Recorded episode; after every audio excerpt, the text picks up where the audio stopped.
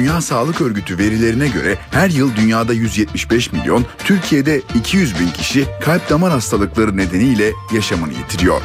Uzmanlar 40 yaş üstü kadın ve erkeklerde bel çevresi kalınlığıyla kalp sağlığının doğru orantılı olduğunu söylüyor. Araştırmalar düzenli et tüketiminin kalp hastalıklarına bağlı ölüm oranını %13 arttırdığını gösteriyor. Aile hikayesinde diyabet, yüksek tansiyon olan kişiler 30 yaşından sonra, olmayanlarsa 40 yaşından sonra her yıl efor testi yaptırmalı. Uzmanlar uyarıyor. Bilinen bir sebep olmadan yaşanan ve tekrarlanan bayılmalar kalp hastalığı habercisi olabilir. NTV Radyo stüdyolarına hoş geldiniz. Ben Öykü Özdoğan. Doktor Bana Doğruyu Söyle programı ile karşınızdayız. Tekrar kalp sağlığını konuşacağız bugün. Kalp sağlığı her yaştan, her kesimden insanın en büyük sorunlarından biri. Çağımızın sorunu aslında. Kalp hastalıklarının dünyada ölüm nedenleri arasında birinci sırada olduğunu biliyoruz. Doğru mudur? Konuğumuza soracağız gerçi. E, stüdyo konuğumuz Memorial Hastanesi'nden uzman kardiyolog Profesör Doktor Deniz Şener. Hoş geldiniz Deniz Bey. Hoş bulduk. Deniz Bey ile kalp sağlığı üzerine sohbet edeceğiz. Merak edilen soruları soracağız. Sizin de sorularınızı alabiliyoruz. 0212 335 47 20 nolu telefondan bize ulaşıp sorularınızı iletebilirsiniz. Aynı zamanda canlı yayın sırasında Twitter ve Facebook hesaplarımızdan da sorularınızı ulaştırabilirsiniz. facebook.com slash ntvradio ya da twitter.com slash ntvradio adreslerimiz. Hocam tekrar hoş geldiniz. Hoş bulduk. Dünya Sağlık Örgütü verilerine göre her yıl dünyada 17,5 milyon kişi Türkiye'de de 200 bin kişi kalp damar hastalıkları nedeniyle yaşamını kaybediyormuş. Kalp hastalığının kesin bir tedavisi mi yok? Neden bu kadar çok insan kalp yüzünden hayatını kaybediyor? E, dünyadaki e, ölümlerin e, büyük bir çoğunluğu kalp hastalığından en fazla ölüm nedeni kalp hastalığı. Kalp hastalıkları içerisinde de üçte ikisi yaklaşık e, iskemik kalp hastalığı dediğimiz kalp damar hastalığı nedeniyle ortaya çıkıyor. Kalp damar hastalığının nedeni de şeker hastalığı gibi, tansiyon gibi, sigara gibi, genetik özellikler gibi faktörlerle damarların yaşlanması, damarların tıkanması ve buna bağlı oluşan problemler. Hı hı.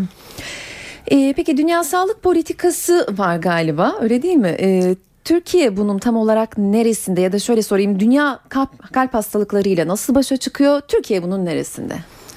Şimdi e, yaratan faktörlere baktığımız zaman e, bunlar zaman içerisinde artış gösteriyor. Hı hı. E, yalnız e, tedavide de çok büyük yol aldık. Tedavide de çok önemli bir e, başarı sağlanmış durumda.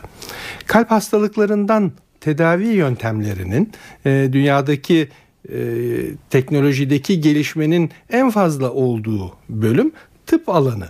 Bu tıp alanı içerisinde de e, gene teknolojiyi en fazla kullanan, e, gelişmeyi en fazla sağlayan e, kardiyoloji bölümü. Hı hı. Türkiye bu kalp hastalıklarıyla e, tedavi anlamında o zaman çok ciddi bir yol aldı diyebiliyoruz öyle mi? E, çok ciddi yol aldı. Hı hı. Çünkü e, bu tamamen e, teknolojik gelişme, işin hı hı. ekonomik boyutu, e, bazı teknolojileri satın almak durumundasınız. E, Türkiye'deki son yıllardaki gelişimlerde e, hem e, sanayide hem ekonomide e, sosyokültürel seviyedeki artışla birlikte kalp hastalıklarının tedavisinde de çok başarılı değişiklikler o oldu. O tedavi yöntemlerinden bahsedeceğiz ama tam da e, sizin e, cümle içinde kullandığınız bir kelimeden yola çıkarak şunu sormak istiyorum. Kalp hastalıklarına e, zengin hastalığı deniyor halk arasında.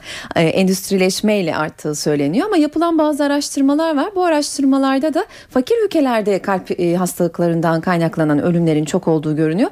Hatta bir araştırmaya denk geldim. 17 ülkede yapılmış. 150 bin kişi incelenmiş. Kalp krizine bağlı ölümler fakir ülkelerde zengin ülkelerin 7 katı daha fazla görülüyormuş. Bunu neye bağlıyoruz? Zenginler tedavi mi olabiliyor? Bu önemli bir neden. Doğru e, tedavi imkanlarının çok gelişmiş olduğunu söylemiştim. Hı hı. E, kronik hastalıklar açısından da e, sosyokültürel ve de ekonomik seviyesi düşük olan toplumlarda kronik hastalıklar çok daha fazla miktarda oluyor. Mesela şeker hastalığının görünme sıklığı daha fazla oluyor. Hmm. Ee, obezite belki e, gelişmiş ülkelerde daha fazla et tüketimi daha fazla ama baktığınız zaman sigara tüketimi e, gelişmiş ülkelerde oldukça başarıyla mücadele edilmiş durumda ve azalmış miktarda. Hı hı. E, araya girip çok kısaca telefon numaralarımızı tekrar hatırlatmak istiyorum. 0212 335 47 20 tekrar edeyim 0212 335 47 20 nolu telefondan bize ulaşıp stüdyo konuğumuz uzman kardiyolog Profesör Doktor Deniz Şener'e kalp sağlığı ile ilgili sorularınızı sorabilirsiniz. E, kalp hastalıklarında çok ilaç içiliyor e, sanıyorum ve e, polipil diye bir e, ilaçtan bahsediliyor. Yani hepsi bir hapta deniyor galiba polipile. Evet. E, az gelişmiş ülkeler önce nedir ondan bir bahsedebilir misiniz? Tedavideki en önemli e, başarıyı sağlamak için gerekli olan şeylerden bir tanesi düzenli ilaç kullanımıdır. Hı hı. E, tansiyonu olan kişinin tansiyon ilacını almaması halinde e, mutlaka tansiyonu yükselecektir. Şeker hastasının şeker ilacını almaması halinde şekeri yükselecektir. Onun için tedaviye uyum düzenli ilaç kullanımı çok önemlidir. Hı hı. Maalesef ilaçların aksatılması, ilaçların alınmaması, bittiği zaman temin etmekte zaman geçmiş olması bunlar tedaviye uyumu azaltmaktadır. Hı hı. Onun için e, birkaç ilacı bir araya getirerek tek bir hap haline dönüştürmek ve bunu e, kişiye günde bir tane almasını veya az sayıda ilaç haline getirerek tedavideki başarının arttırılmasının sağlanması amaçlanıyor. E, bununla ilgili olarak bazı ülkelerde e, bu tarz gelişmeler çok fazla bu tür ilaç kullanımı yaygındır. Türkiye'de var mı bu? Türkiye'de az. Almanya'da mesela e, çok fazladır. Pek çok ilacın birlikte olan formları e, fazlaca miktarda vardır. Ama Türkiye'de e, maalesef az sayıda var. E, halbuki bu ilaç düzenli ilaç kullanımında artırıyor o zaman bir yandan öyle değil mi? Evet düzenli ilaç kullanımını arttırıyor. Kolaylaştırıyor çünkü sanıyorum. Ama burada birazcık zorluğu şurada e, ilaç doz ayarlanması söz konusu olduğunda doz ayarlarken çok fazla sayıda e, preparata ihtiyaç duyuluyor bu sefer. Hmm. E, onun için de fazla sayıda muadil olan ilaçlar Türkiye'de çok fazla. Hı hı. Mesela e, bir tansiyon ilacının e, muadili bakıyorsunuz e, 10 veya 15 adet e, firma tarafından üretilmiş durumda. Anladım. Bunun da tabii e, kullanırken e, sanki yeni değişik bir ilaç kullanıyorum zannediyor hastalar ama e, içerisindeki maddeye bakıyorsunuz aynı. İlaç dozu ayarlamakta zorluk getirmekle birlikte bu birkaç ilacın bir arada olan şekilleri standart pek çok şeylerde pek çok e, tedavide bir arada kullandığımız bazı ilaçları bu dozlarda bir araya getirmek tedavide uyumu arttırıyor, tedavide başarıyı arttırıyor. Peki e, telefonlar geliyor görüyorum. Bütün dinleyicilerimizin sorularını alacağız ama e, şunları sorarak devam edeyim. Herkes kalp ve damar hastalıklarından korkmalı mı? E, herkes korkmamalı. Hı hı. Kimler e, risk altında? Genetik çok önemli. Şeker hastalığı, tansiyon, sigara kullanımı gibi kalp hastalığını yaratan faktörler eğer varsa o kişide onlar endişe etmeli. Ama yaşam tarzı olarak zayıf, spor yapan, ailesinde kalp hastalığı olmayan, ilave hastalığı olmayan bir kişinin kalp hastalığından korkmaması lazım. Peki e, kalp krizi ya da kalp hastalıkları e, diye soracağım ama yanlış mı soruyorum tabii tam olarak bilemiyorum. Nasıl ben geliyorum diyor bu hastalıklar? E, bu risk faktörlerinin varlığı daha dikkatli olmamızı sağlıyor. E, genellikle performansın azalması, çabuk yorulma, hı hı. E, yol yürürken, merdiven çıkarken göğüs, kol, boyun gibi e, daha çok sol tarafta olan bölgelerde olan ağrıların varlığı.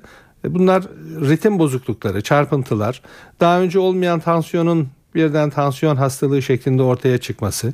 Bunlar kalp hastalığının önemli belirtileri. Hı hı. Eğer bu tarz bir belirti söz konusuysa mutlaka bir kalp kontrolünden geçmek gerekiyor.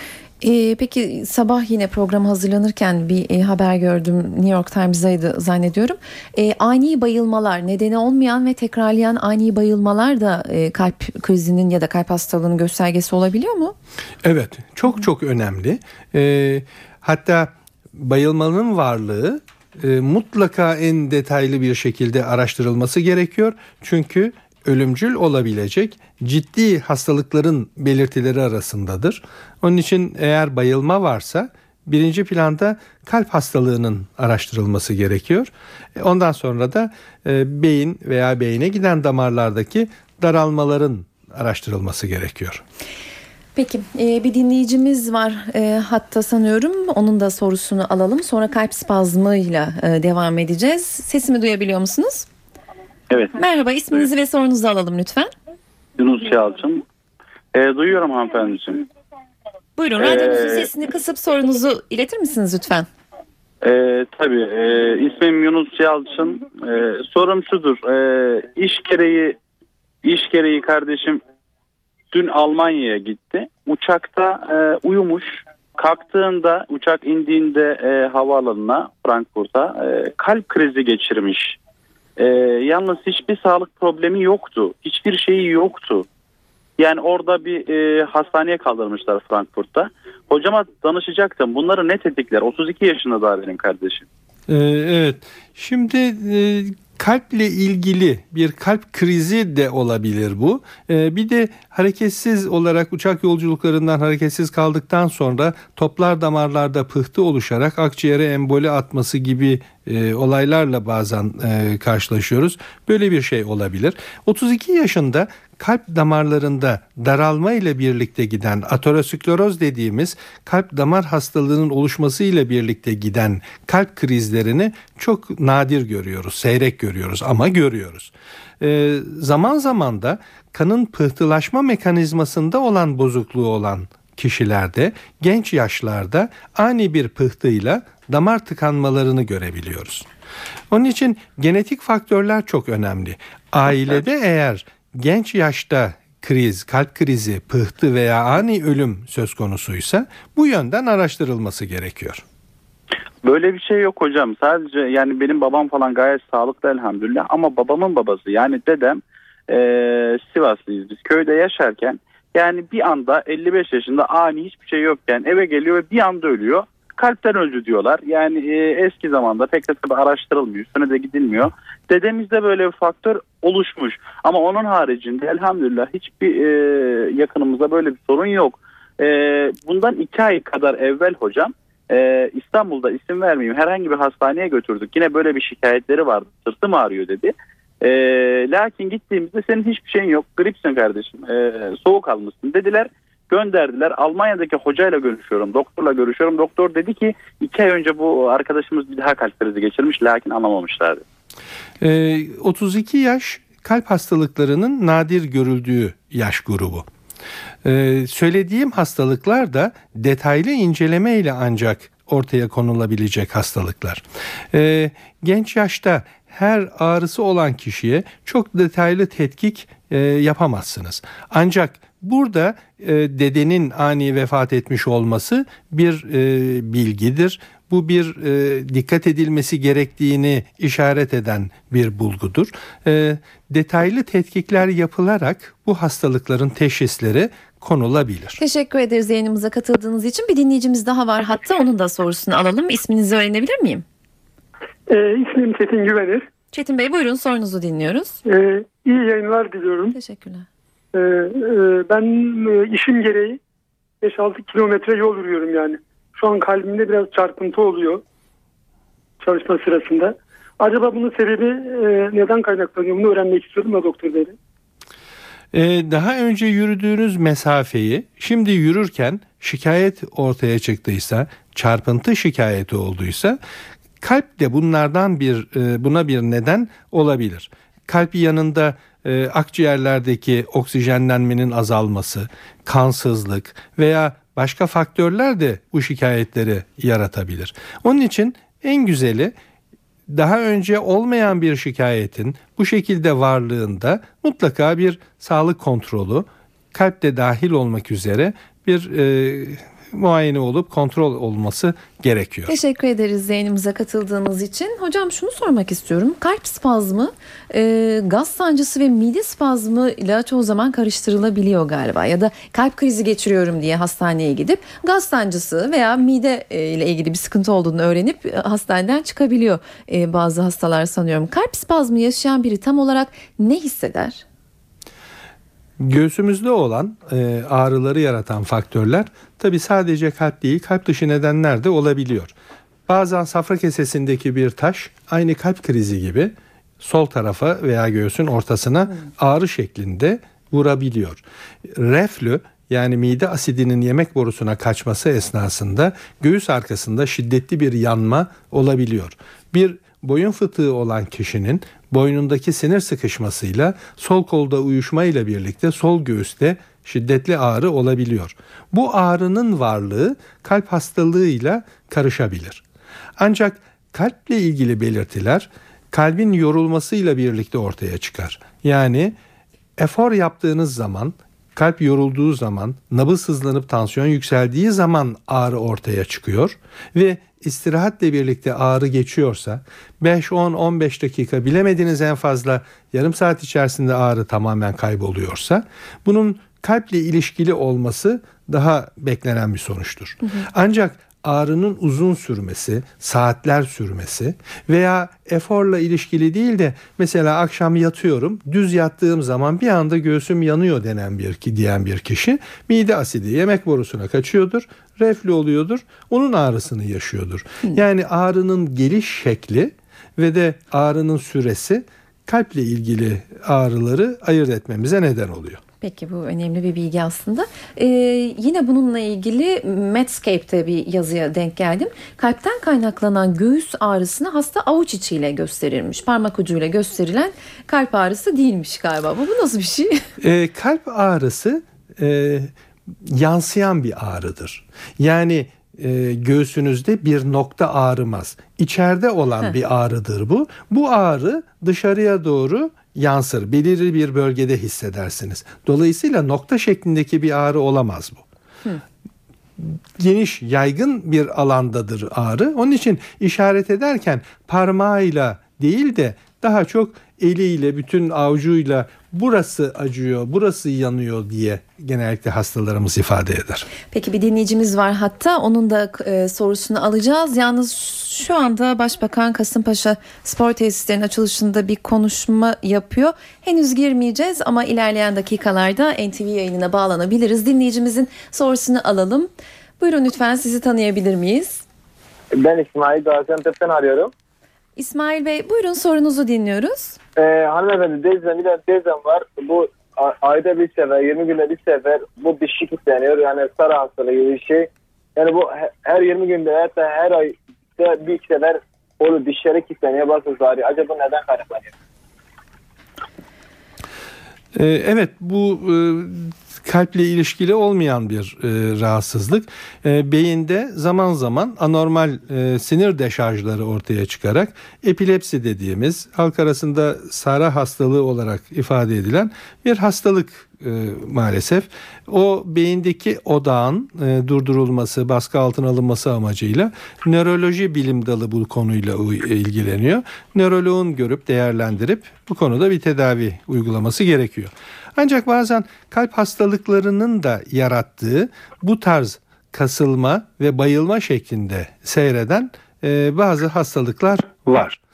Bunların içerisinde e, kalpteki ritim bozuklukları, ani kalp durması olup yeniden kalbin çalışması şeklinde olan veyahut e, nabzın bir anda 200'ün üzerine çıkacak şekilde şiddetli bir e, çarpıntı krizi şeklinde olup geçen e, veya blok dediğimiz bir anda nabzın çok yavaşlamasıyla birlikte seyreden ve kalbe pil takılarak tedavisi mümkün olan kalbin e, elektrik yollarındaki, ileti yollarındaki hastalıklar da buna benzer bazı belirtiler verebilir.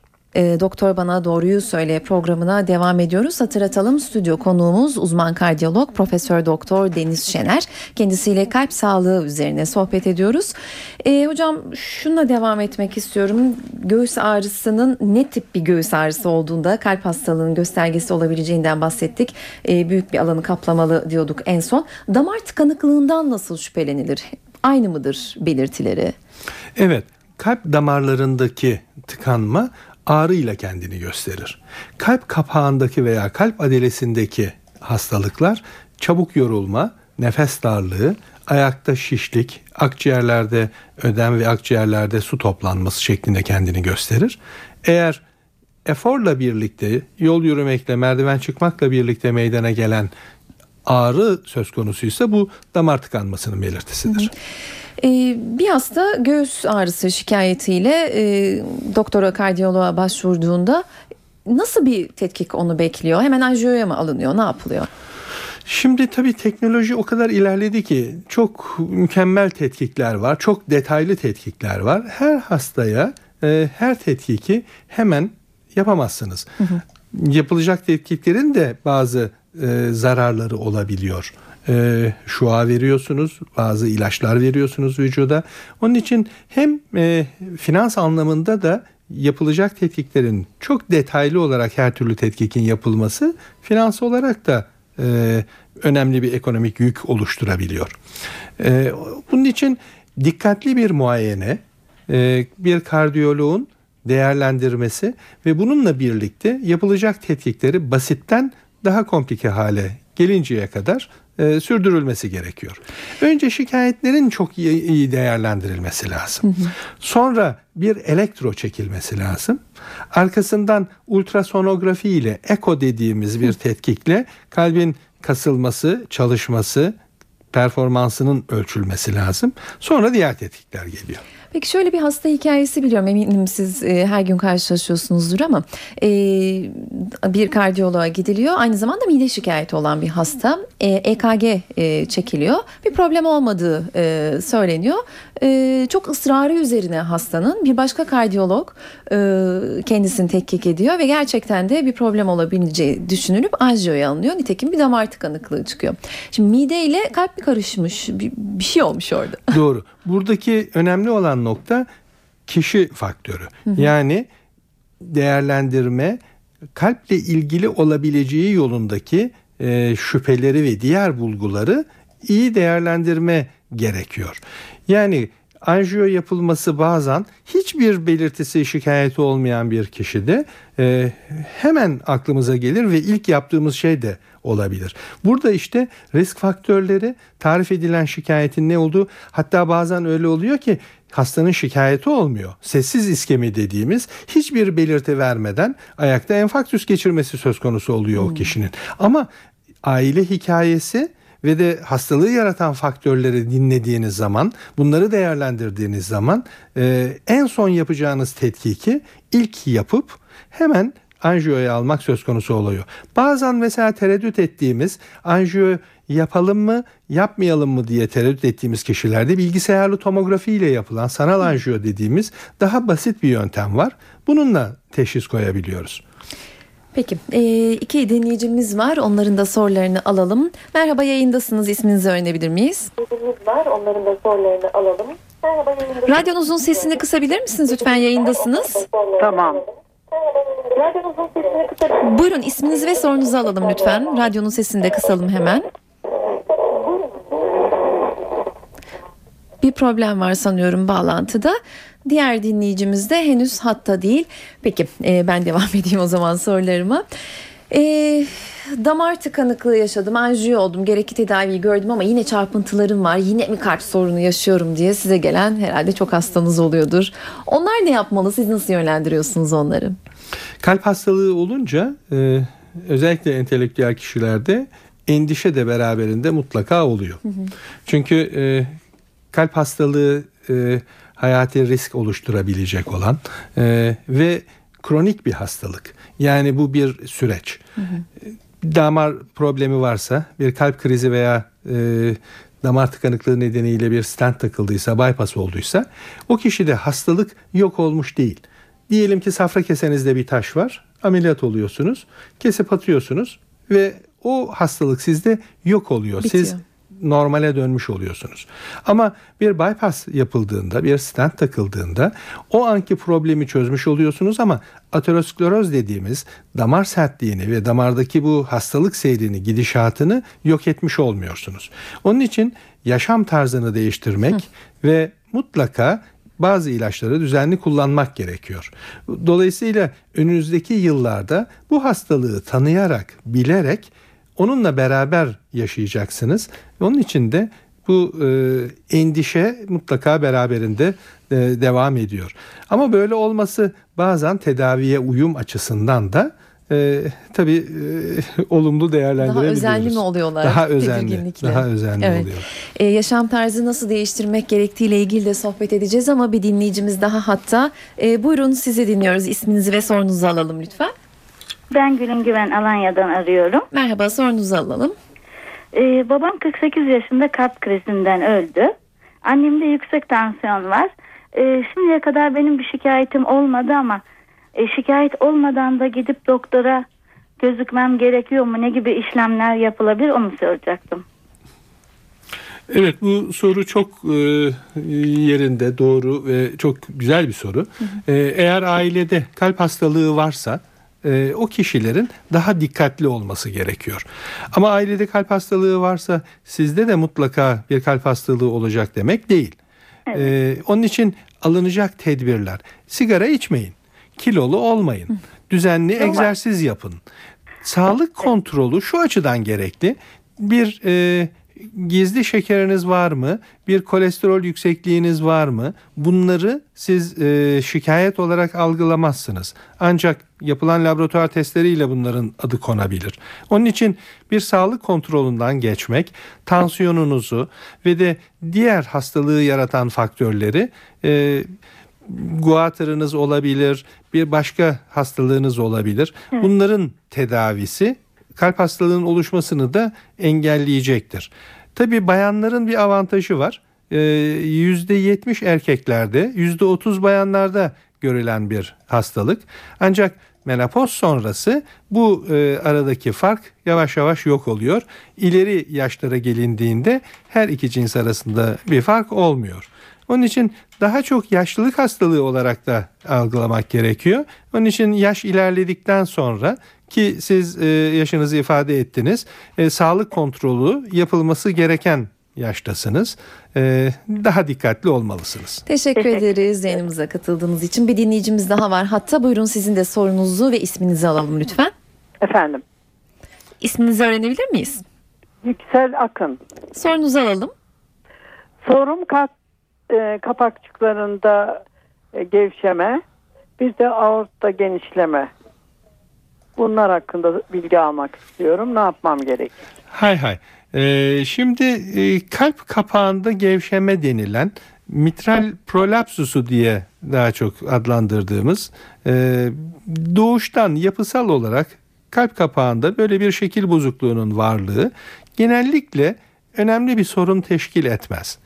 Eğer bu eğrilik, çöküklük veya gevşeklik daha fazla e, zaman içerisinde artarak kan kaçırması söz konusuysa ve bu kaçan kan geriye kaçan kan çalışma bozukluğu kalp üzerinde yük oluşturup kalbi büyütüyorsa o zaman tedavisi gerekir.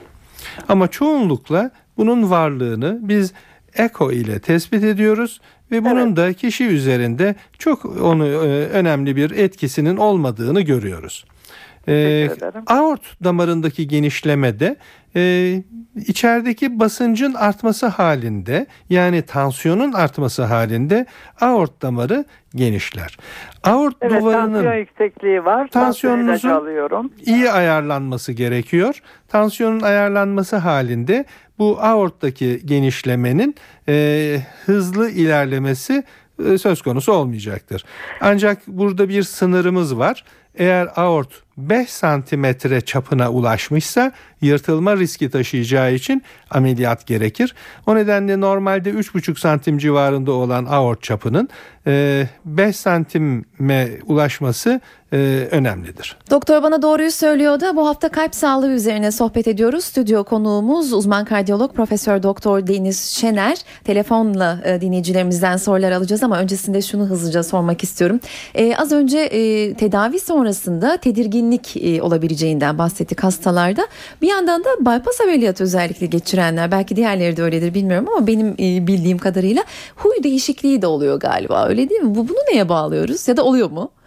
E, genellikle aktif, yoğun çalışan e, bir kişinin kalp hastalığını olduğunu öğrenmesiyle birlikte tabii ki endişeler ortaya çıkabiliyor. Hı hı. Hele hele e, ciddi bir damar problemi olup bypass olması gerektiği ortaya çıktığı zaman e, o kişide e, önemli psikolojik bunalımlar ortaya çıkabiliyor. E, hastalığı kabullenmeme, isyan, e, niçin benim başıma bu hastalık geldi e, soruları olmaya başlıyor ve arkasından artık e, aktif yaşantısının e, ortadan kalkacağı, e, işe yaramaz birisi olacağı endişesi ortaya çıkıyor. Hastalığın bypass'ın ameliyatından sonra e, artık eskisi gibi aktif ve yoğun çalışan birisi olamayacağını düşünüyor. Bunlar da psikolojik olarak önemli bir yıpranma yaratıyor ve bir depresyon yaratıyor. E, tabii ameliyatın risklerini de göz önüne alırsanız ameliyat öncesi böyle bir dönem yaşıyoruz. Hemen ameliyatın akabinde o sıkıntılı birkaç günü takiben yavaş yavaş sağlığına kavuşması ve arkasından e, iyi olması bütün şikayetlerinin zaman içerisinde kaybolması ile birlikte kendini deneme, kendini ispat gibi e, bu sefer daha agresif, daha eskisinden daha hızlı bir yaşantıyı hedefliyor. E, bunlar da tabii psikolojik olarak önemli dalgalanmalara yol açıyor. Bu yüzden e, bu konuda e, ki uzman olan arkadaşlarımızdan mutlaka bir destek ve yardım almak ihtiyacını duyuyoruz. Peki e, bu durumda da sanıyorum bir liyezon psikiyatristten mi destek alınıyor? Aa, evet bu gerçekten e, e, son yıllarda e, çok e, farklı bir yaklaşım tarzı. Hı hı. Dolayısıyla daha önce olmayan bir branş olarak liyezon psikiyatrisinin ortaya çıkması ve buradaki gelişmeler bizi tabii çok rahatlattı. Çok olumlu katkısı oldu. Bizim kalp hastalarımızın tedavisinde liyezon psikiyatrisinin çok önemli bir yeri var. E, liyezon psikiyatristten bahsedelim istedik. Liyezon psikiyatri nedir? E, bunu dinleyicilerimize aktaralım istiyoruz. Telefonda e, bir uzmanımız var bununla ilgili. Profesör Doktor Sedat Özkan telefon hattımızda. Kendisi İstanbul Üniversitesi İstanbul Tıp Fakültesi Liyezon Psikiyatri Anabilim Dalı'nın hem kurucusu hem de başkanı. Hocam hoş geldiniz yayınımıza. Hoş bulduk. İyi yayınlar diliyorum. Çok teşekkürler. Önce dinleyicilerimize liyezon psikiyatrinin ne olduğunu anlatabilir miyiz?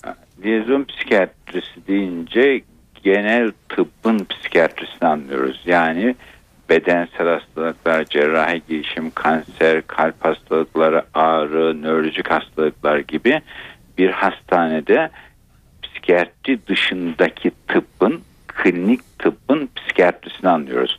İki şekilde düşünebiliriz bunu. Bir, psikiyatrik durumlar ve ruhsal sorunların ortaya çıkardığı bedensel hastalıklar ile bedensel hastalıklarda ortaya çıkan ruhsal sorunlar ve psikiyatrik bozuklukları anlamaktayız.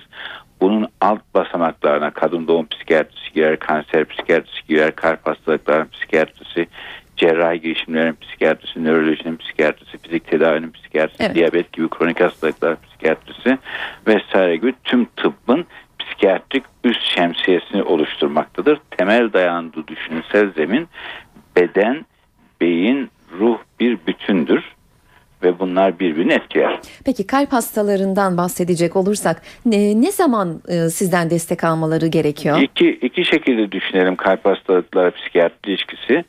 Bir, psikiyatrik faktörler kalp hastalıklarının gelişim riskini arttırır. Kalp hastalıklarının ortaya çıkmasında birçok fiziksel genetik faktör var ama aynı zamanda örneğin ani yaşam dur değişimleri, düzensiz yaşam, uzun süre yaşanan stres ve gerilimler ve kişinin kişilik yapısının A tipi olması gibi faktörler kalp hastalıklarının ortaya çıkmasını kolaylaştıran davranışsal ve psikolojik faktörlerdir. Birincisi stres ve psikoloji ve kişilik kalp hastalıklarının ortaya çıkmasında kolaylaştırıcı etken rol oynar. İkincisi kalp hastalığı ortaya çıktıktan sonra sıklıkla ne gelişir? Kaygı bozukluğu gelişir, ruhsal çökkünlük gelişir, kişilik değişimleri gelişir, uyum bozukluklar gelişir. En sıklıkla akut dönemde yani ilk aşamada panik bozukluk, hı hı. orta ve uzun dönemde depresyon gelişir. Şunu vurgulamak istiyorum daha çok yeni bir araştırma okudum. kalp hastalığı geçiren bir kişide panik bozukluk gelişir ise ölüm riski yüzde 600 artar. Kalp hastalığı gelişen bir kişide majör depresyon gelişir ise kalp hastalığının tedavisi zorlaşır. Bu nedenle kalp hastalığı geçiren bir insanda kalbi tedavi ederken kişinin yaşayabileceği panik bozuklukları, yaygın kaygı bozukluklarını, korkularını, ruhsal endişelerini veya ruhsal çökkünlük ve depresyonu tedavi etmezsek kalbini iyi tedavi etmiş olmayacağız. Peki siz o noktada e, bu hastalara nasıl yardımcı oluyorsunuz? Nasıl bir tedavi yöntemi izleniyor? İlgili kardiyoloji uzmanları ve veya cerrahlarla birlikte, kardiyovasküler cerrahlarla birlikte gidiyoruz, hı hı. görüşüyoruz. Hasta, hasta ailesi ve tedavi ekibi bir bütündür. Biz devreye girdiğimizde doğrudan doğruya bu insanlar yoğun bakımda görüyoruz, kardiyolojide görüyoruz. Oraya bizzat mekanına giderek görüyoruz. Önce kriz müdahale terapisiye başlarız biz. Kriz müdahale psikoterapisi ne demek? Kalp hastalığının ortaya çıkardığı bedensel kriz aynı zamanda bir ego enfarktüs derim. Yani bir egosunda bir enfarktüse ve ruhsal alanında psikolojisinde bir krize yol açar. Nedir bu? Bir yas olabilir, kayıp olabilir, travma olabilir, kalbi etkilendiği beyni, ruhu, ilişkileri, geleceği, hayata bakışı, bağımsızlığı, hı otonomisi, yeterliliği hepsi etkilenir. İşte biz bu yaratılan etkileri nötralize etmeye çalışırız. Bunu nasıl yaparız? Bunu bazen akut dönemde hafif orta düzeyde ilaçlar vererek, kaygı gidererek yaparız.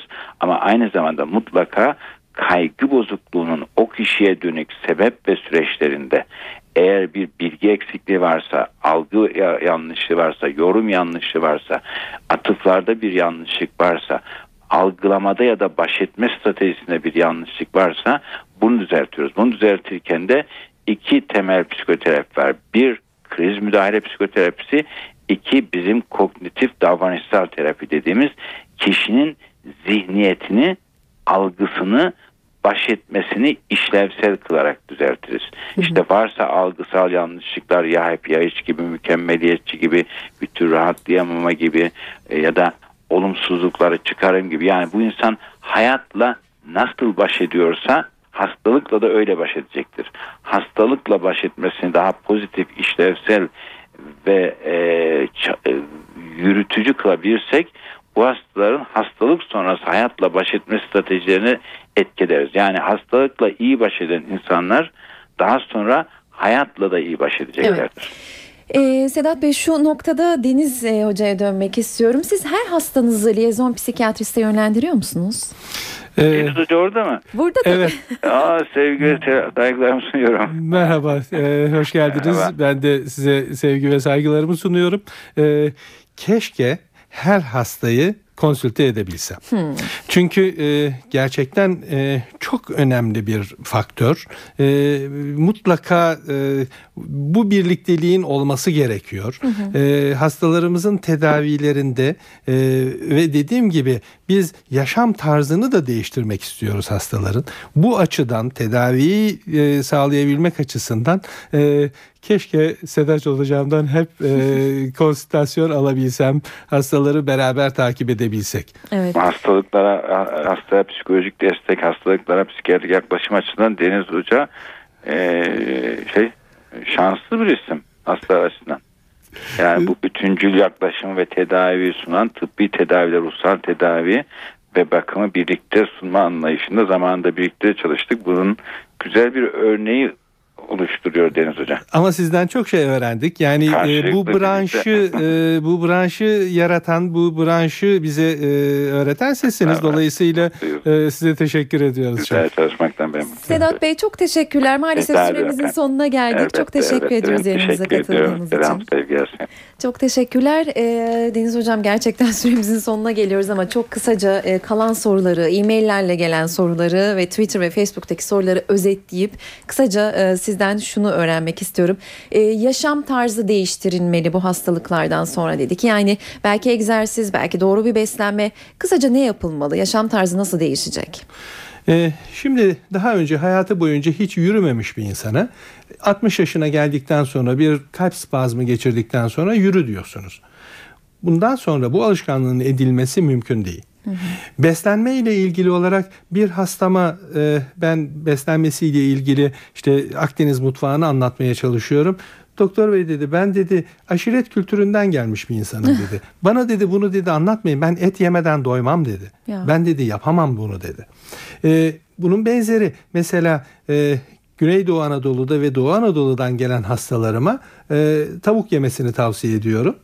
E, hindi, balık yemesini tavsiye ediyorum. E, bizim orada büyükbaş hayvan da olmaz. Sadece küçükbaş hayvan olur. Biz koyun etiyle, kuzu etiyle besleniriz diyor. Dolayısıyla bu bir e, kültür, bu bir yaşam tarzı ama genç yaşlardan itibaren edinilecek alışkanlıklar bunlar. E, eskiden e, belki spor yapmak, e, sabahları e, kalkıp e, işte egzersizinizi yapmak, beslenme ile ilgili olarak alışkanlıklarınız eski yıllarda bu kadar üzerinde durulmuyordu. Ama şimdi bakıyorum gençler e, mutlaka düzenli spor yapıyorlar. Hepsi son derece fit. Beslenmelerine dikkat ediyorlar. E, bu kültürü genç yaşta vermek gerekiyor mutlaka. Evet. Peki bu kültürü genç yaşta alamayıp sonradan kalp rahatsızlığı ortaya çıkan e, birisi aniden spora başladığında bu da zararlı oluyor mu onun için? E, tabii yani birdenbire e, olması gerekenden fazla ağır bir spor yapmak doğru değil. E, aylar içerisinde o performansı arttırabilirsiniz. E, kısaca şöyle söyleyeyim. Mutlaka mide boşken egzersiz yapın. Yemeğin üzerinden 2-3 saat geçtikten sonra egzersiz yapılsın. Egzersiz yapmış olmak demek yolda e, bir yere giderken olan yürümek, ev için içerisindeki hareket veya iş yerindeki yürüme değildir. Nabız sayısı bir buçuk katına kadar artacak şekilde mutlaka nabız ve tansiyonun yükselmesi, o seviyede kalacak şekilde egzersizin devam etmesi ve yaklaşık yarım saat kadar bu egzersizin sürmesi gerekiyor. Yani spor anlamında egzersiz yapmak gerekiyor en az haftada 3 gün.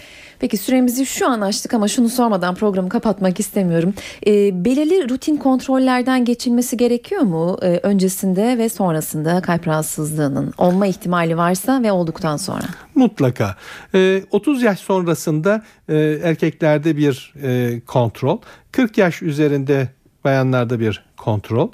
Kalp hastalığı riski varsa da senede bir veya iki senede bir mutlaka kalp kontrolünün yapılmasını öneriyorum. Peki çok teşekkürler hocam. Ben teşekkür ederim. Için.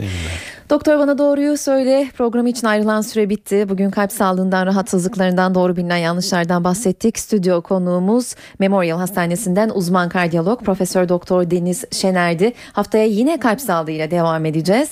Görüşmek üzere. Şimdilik hoşçakalın.